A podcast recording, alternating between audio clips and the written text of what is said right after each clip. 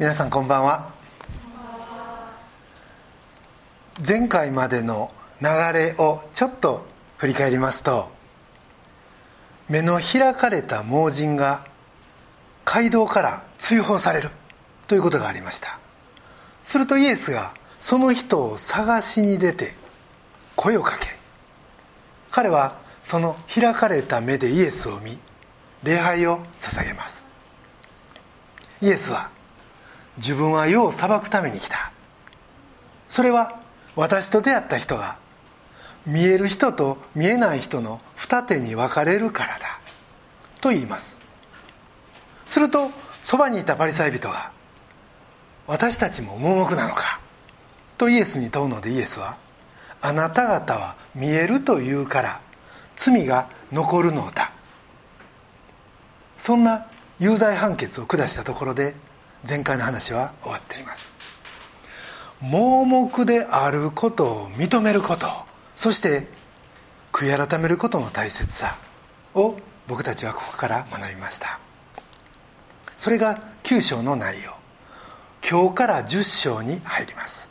が場面としてはこの9章の続きです。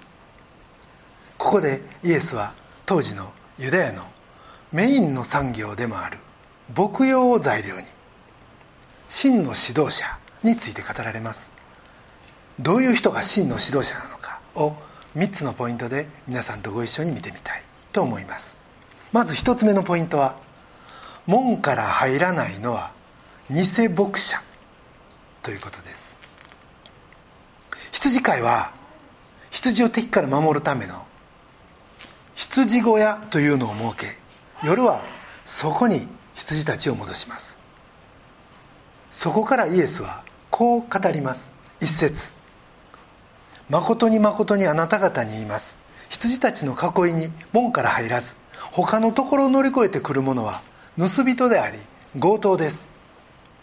この「誠に誠に」の語り口はヨハネの福音書に24回出てきてこの出だしの後には必ずショッキングな真理が続くというパターンでちょっと背筋の伸びる瞬間です。が今回は盗人のことについてイエスは語られました。その後に9節私は門です」と自己紹介します。がこの門である自分に気づかずあるいは気づいてもあえてそれを避けて民衆の中に忍び込んできたあなたたちは本当の牧者ではなく最後は民衆を散らしてしまう偽牧者だ。とイエスはここで言ってんですね。この時イエスはエゼキエル書3章の悪い牧者とその下にいる不幸な民衆に思いを馳せながら語られたはずです。エゼキエル書にはこのような御言葉があります。34章の5節から。彼らは牧者がいないので散らされた。そしてあらゆる野の獣の餌食となった。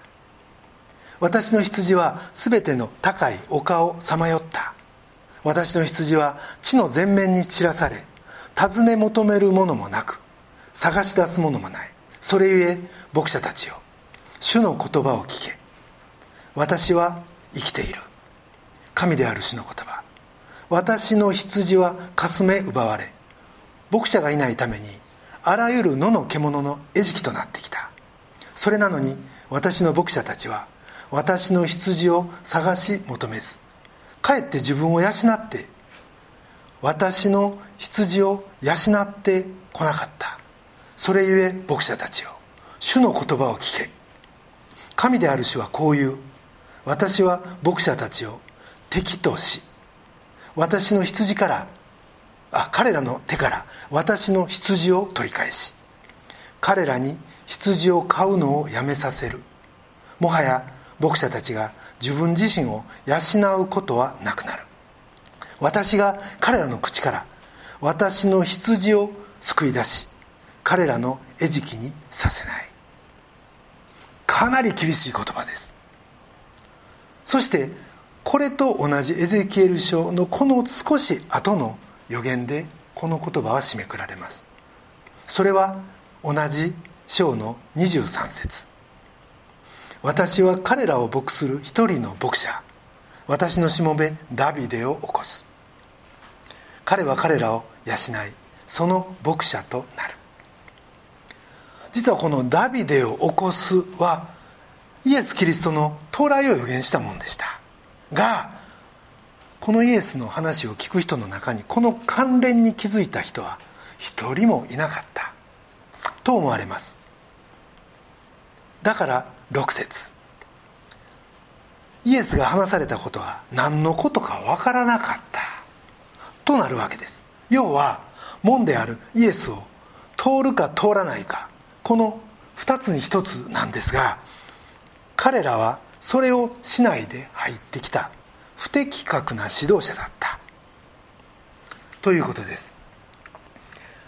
TCC にお集いの皆さんは年も若いですし皆さんが指導的な立場に立つというのはこれからまだ少し先のことかと思います。でももし後輩が一人でもいるとしたらもうすでに立派なリーダーなんですね。そしてここから学べることはまず自分自自分自身がへり下るということ。そして主の門を通る。その上で指導に当たるということが必要だということです。それも一回きり通るのではなくそこを何度も出入りしながら指導する。さもなくば人間は弱いです。だから自分を肥やすために組織をあるいは後輩を利用してしまう。そして知らんうちに盗っ人になってしまうというそんなリスクを皆が持っているということを覚えたいと思います。門から入らないのは偽牧者。これが一つ目のポイントです。二つ目のポイントは偽牧者からは逃げなさいという真の牧者がどのような行動をとるかは3節以下にあります。門番は牧者のために門を開き羊たちはその声を聞き分けます。牧者は自分の羊たちをそれぞれ名を読んで連れ出します。羊たちを皆外に出すと牧者はその先頭に立って行き羊たちはついていきます。彼の声を知ってるからです。しかし他の人にはついて行かず逃げて行きます。他の人たちの声は知らないからですと。まずここでイエスの語るこの羊飼いはなんと近しくまた羊に対して配慮の行き届いた羊飼いかと思います。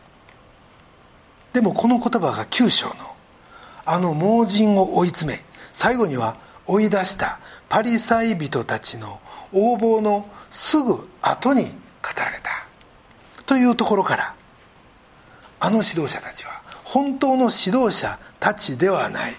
本当の羊飼いじゃないんだ。というイエスの思いが伝わってきます。彼らは門であるイエスを通らなかった。そして別の目的を持ってきた人たちだ。ということです。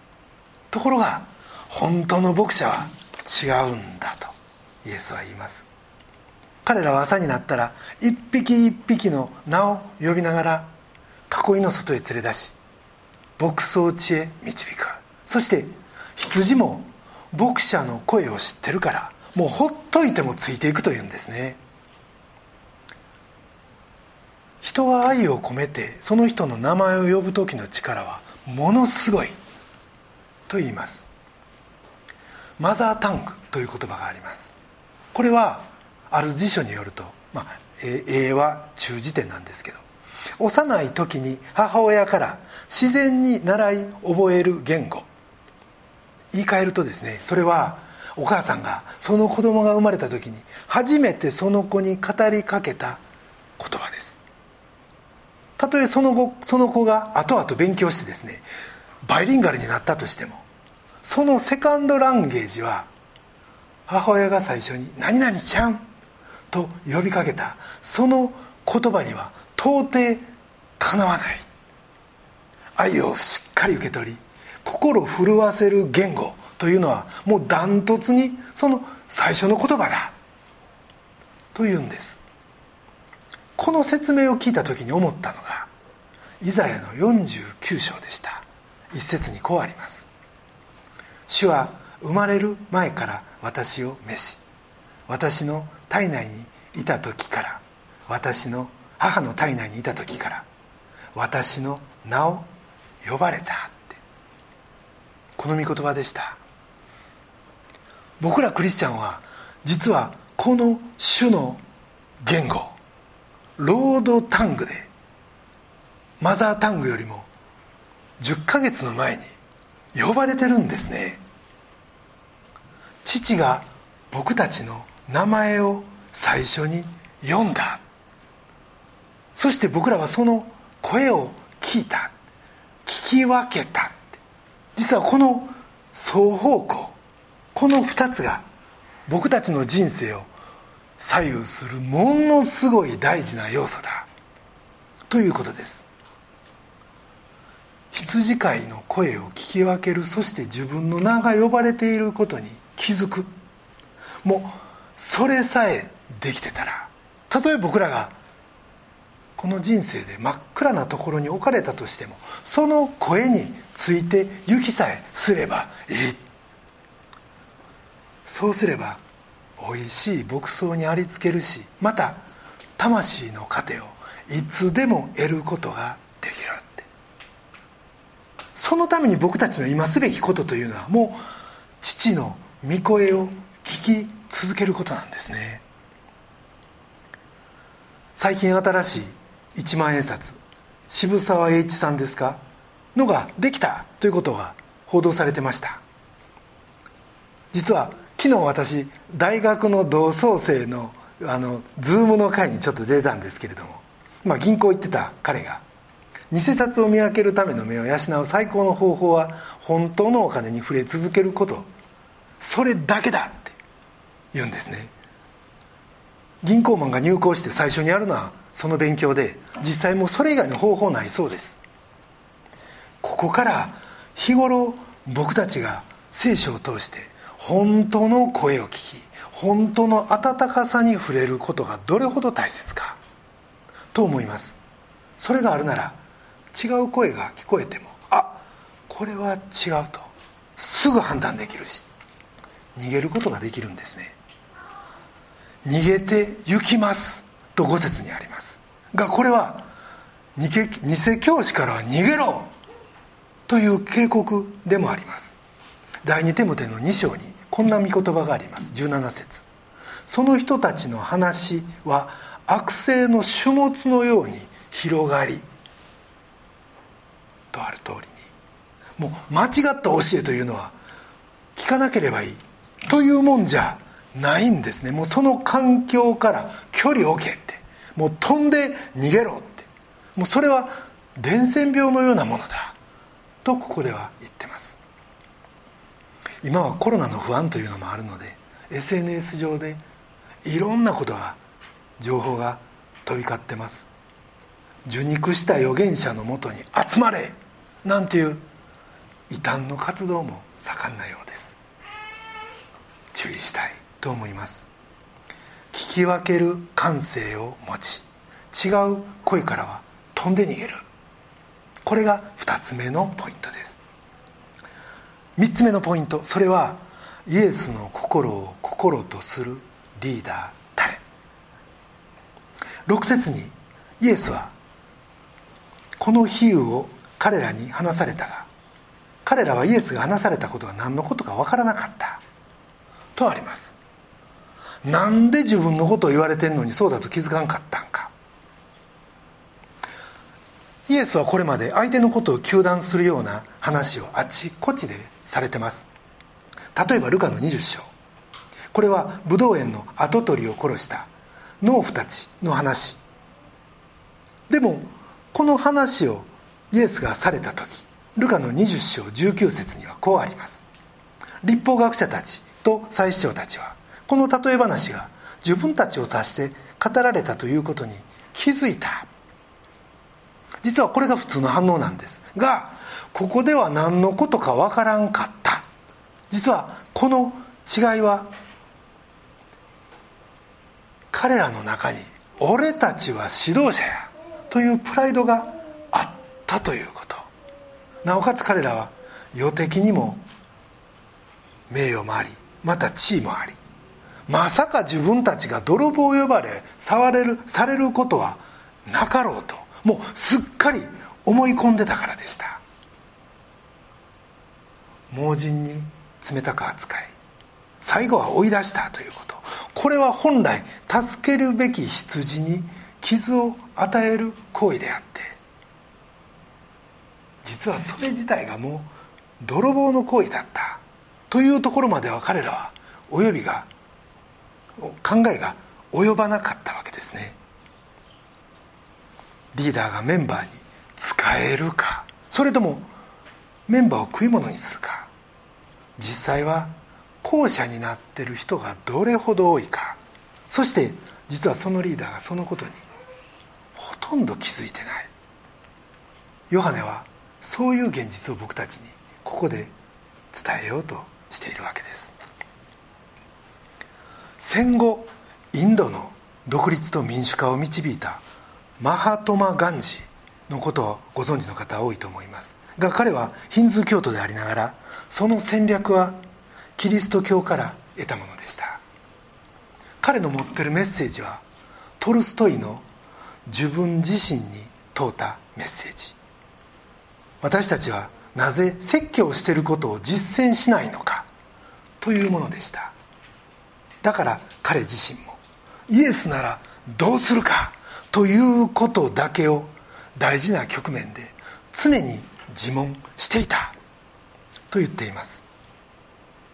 彼はインド生まれそしてイギリスで弁護士となりその後南アのアパルトヘイト人種隔離政策で差別される経験をしその苦い思いを持ってその後イギリス領インドに渡り独立運動の指導者になります。イエスは敵への愛を説き暴力ではなく犠牲的な精神を示しました。がガンジーはこのイエスの精神に近い方法でインドに大変革をもたらしたんです。ガンジーの存在はイギリスに棘のように突き刺さりました。非暴力不服従の彼らは警察が行進する人たちに棍棒で殴ってもあえて整列整列し殴られるんです。結局インドの刑務所はインド人であふれ返り収容人数を超えてしまいます。がこれがデモ隊の狙いでした。そしてイギリスがデモ隊に火を放つなど残虐な行為に出て死者が出るとそれでインド国民をますますイギリスに対して団結させる。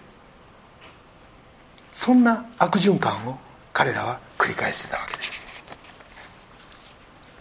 リチャード・アッテンボロー監督が作った映画の「ガンジー」そこには長老派の宣教師リチャード・アンドリュースに新しい哲学をガンジーが説明しようとする場面があります。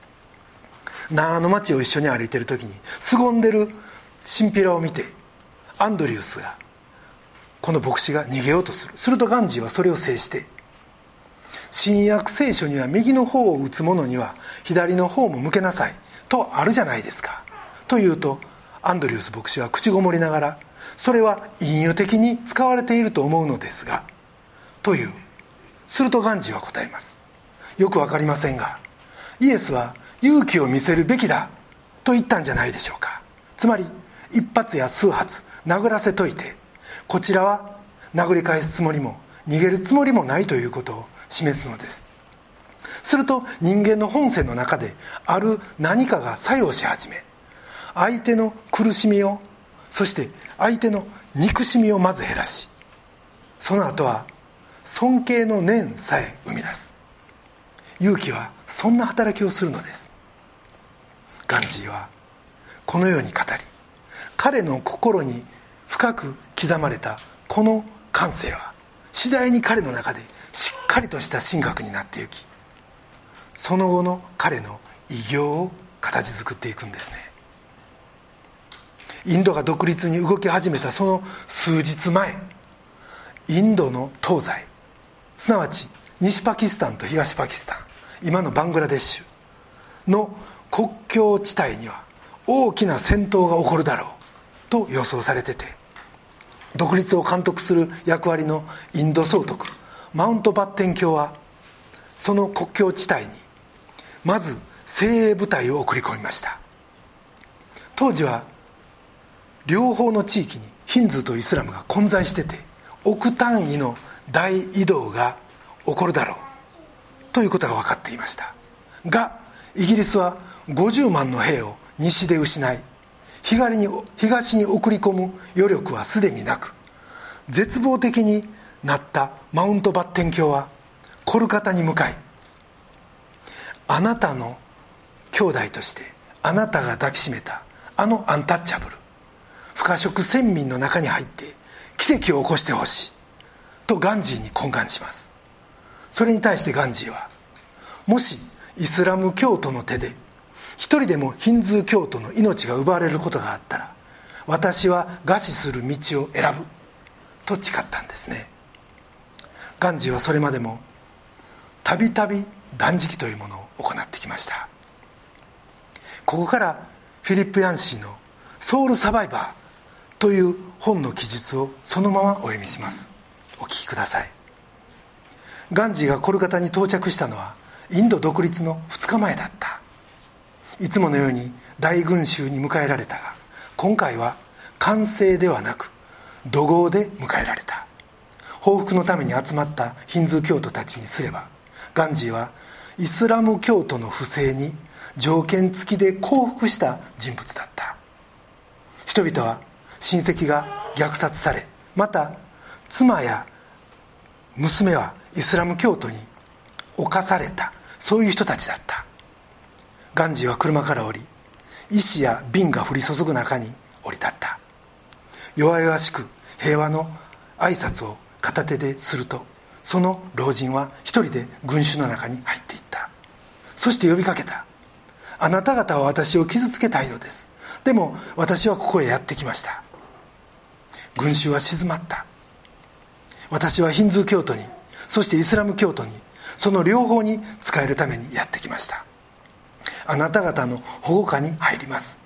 お望みならどうぞ敵対してください。でもあなた方が再び正気を失うなら私はもはやその生き証人になるつもりはありません。その日コルカタには平和が訪れインドが正式に独立した日もその翌日もまたその翌日も最終的には16日間平和が収めた。人々はスラムにあるガンジーの家の裏通りに毎晩集まり祈祷会に参加した。最初は1000人。その後1万人。最後は100万人がスラムの通りにあふれ返り拡声器から流れる平和と愛と兄弟愛についての講義に耳を傾けた。インド全州が燃え上がろうとしてた時また何百人もの人々が家を失い何十万もの命が失われている時に最も暴力的な都市コルカタで暴力行為が一つも起こらなかったのだ。これは世界中でコルカタの奇跡と呼ばれた。しかし奇跡は続かなかった。17日目に2人のイスラム教徒が殺されヒンズー教徒の犠牲者が出たという噂が流れるとガンジーの家から数百メートルのところでイスラム教徒の大勢乗ったバスに何者かが手榴弾を投げ入れたのである。人々は誓いを破りガンジーは死に至る断食を始めた。これはイギリス人に向かってではなく同居の人に対する彼の初めての断食だった。彼は二度と食べ物を口にしないだろう。暴力を犯した全ての人が悔い改め暴力をやめる厳粛な誓いをしない限りは最初は気に留める人はいなかったこのしわくちゃな老人の命より彼の訴える許しより復讐の方がずっとふさわしいずっと大事だと思えたからだ。ガンジーが断食を始めた日コルカタの道のあちこちではまだ発砲音が響いていた。24時間ですでに弱ったガンジーの心拍は4回に1回は聞こえなくなっていった。そのうち血圧がぐんと下がった。翌日彼の生命兆候が急に弱まるとボートは立ち止まりメディアの伝える老人の血圧にそして心拍数に耳を傾けた。やがてコルカタの全市民の目が話すこともまもならないほど衰弱したガンジーの横とある藁のベッドに釘付けになった。暴力は病んだ。誰一人偉大な魂を死なせるような行動は取ろうとしなかった。そしてさらに一日が過ぎるとイスラム教徒を殺したボートがガンジーの元を訪れ告白し許しを求め彼の両足に手を置いた。銃や手榴弾その他の武器を満載したトラックがガンジーの家の前に止まった。人々がそれを放棄したのである。コルカタの全ての宗教グループの指導者たちもこれ以上の殺しが起こらないことを保証する宣言に署名した。彼らの行動に説得されガンジーはようやくオレンジジュースを何口かすすり祈りを唱えた。今回は奇跡が持ちこたえた。コルカタは安全だった。回復したガンジーは再び西に向かう計画を立てた。50万人を殺害した。暴力の中心地へ。本の内容は以上です。これを読んでヒンズー教徒ガンジーの取った行動は少なくともクリスチャンである僕なんかよりよっぽどイエスに近い。と思いました。逆にこのガンジーの歩みを見るとキリスト教はどこで間違ったんかな？と思います。イエスご自身をあれほど手本にする生き方をまた和解と謙遜と身代わりの犠牲という原則をなぜクリスチャンではなくヒンズー教徒である彼が行うことができたんか？彼はキリスト教指導者という看板を上げませんでした。がイエスの門から入った。真の指導者でした。そしてこのリーダーシップを真似て成功したリーダーがマルティン・ルーサー・キング・ジュニアでありネルソン・マンデラでありまたマニラの空港で狙撃されたペニーグのアキノでありその他名だたるクリスチャンの政治家たちなんです。彼らは皆ガンジーの説教原稿を翻訳し手に持っていた。と言われます。偽指導者のあふれる中イエスの言葉に真に忠実に生きた指導者。これがガンジーでした。でも彼はクリスチャンじゃなかった。なんという皮肉でしょう。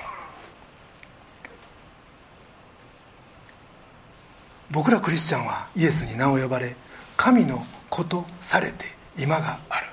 そしてこの時代にあってショルダートゥショルダー。同じ目線を持ってまるで北極星を仰ぐように御国を来たらせたまえと祈る者へと召されています。神の声。イエスご自身の声を聞き続けることが求められてる。逆に門から入れない指導者の言葉やそういった人たちの無駄話に浸りすぎてないか。と問われます。そしてもしそうならそうなってしまってるなら一旦そこから距離を取ることが求められているのかもしれません。でも完全に離れてしまうのではなくもう一度イエスの心でイエスの祈りを携えてあえてその混乱の中に戻っていくんです。ガンジーのように。それが今のこの時代に求められてるサーバントリーダー使える指導者の姿なんじゃないでしょうか。マルコの10章45節にもありますが人の子も使えられるためではなく使えるために来たのですと語られ十字架にかかられたイエスを思い我が人生もあなたの声を聞くものとさせてくださいと祈りたいと思います。パウロもローマ書でこう言っています。ローマの15章2節から。私たちは一人一人その人を立て上げ益となることを図って隣人を喜ばせるべきです。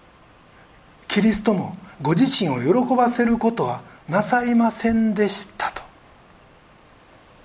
リーダー前としたリーダーもサーバント前としたリーダーもこの世にはたくさんいます。でも真のサーバントリーダーはイエスに似ることなしには存在しえないんです。ヨハネの10章15節。私は羊のために命を捨てますと言われた。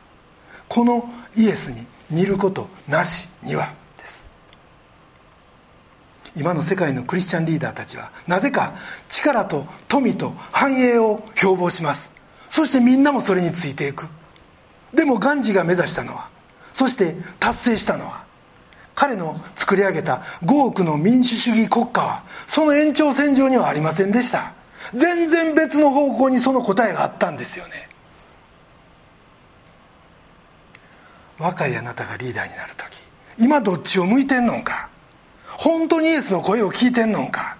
イエスの心を心としてるのか？もう一度問い直してほしいと思います。そして自分が盲目であること。自分が自己中心であること。それを認めこの目を開いてくださいと。祈ることから始めたい。と思います。それは今のあなたのその小さな悔い改めがその小さな方向転換が確かな御国の始まりだからです。御言葉を一つ読んで終わりにします。ルカの15章7節。一人の人が悔い改めるなら悔い改める必要のない99人の正しい人のためよりも大きな喜びが天にあるのです。それでは一言お祈りいたします。天のお父様尊き皆をあがめます。私たちは自分の目が見えていると思っています。が実際どれほどの盲目でいることでしょう。自己中心であることでしょう。どうぞあなたの恵みと道からで見えるものへと変えてください。また将来リーダーとなる時があるでしょうか。その時もあなたと同じ方向を見上げる使えるリーダーとなることができますように。私たちのために命を投げ打ってくださった主イエスに倣う。そのようなリーダーとなれますように。何より主よあなたの十字架とその尊い犠牲に感謝します。福音とはこれほどに傷つきこれほどに盲目でこれほどに罪深い私のために。イエスが死ななければならなかったということ。同時にイエスが喜んで命を捧げるほどに私は深く愛されまた価値があるということ。私は父なる神に愛され喜ばれてるということ。それは私がふさわしい人間だからではなく全く一方的な神の恵みによるということ。これが福音。これがグッドニュースです。どうぞ今日。一人でも多くの方がこのグッドニュースを知りこの神の愛を受け入れ神のことされ永遠の命をいただくことができますように。そしてあなたの心を我が心とする。あなたに習う。真のサーバントリーダーとして恵みの人生を歩んでいくことができますように。そして何より真のリーダーであるあなたを仰ぎあなたの声を聞き続ける。一人のクリスチャンでありますように。今日本には新たなリーダーが生まれようとしています。そこにもどうぞあなたの御心がなされますように。全てを見てにお委ねし尊き私たちの救い主主イエス・キリストのお名前によってお祈りします。アメン。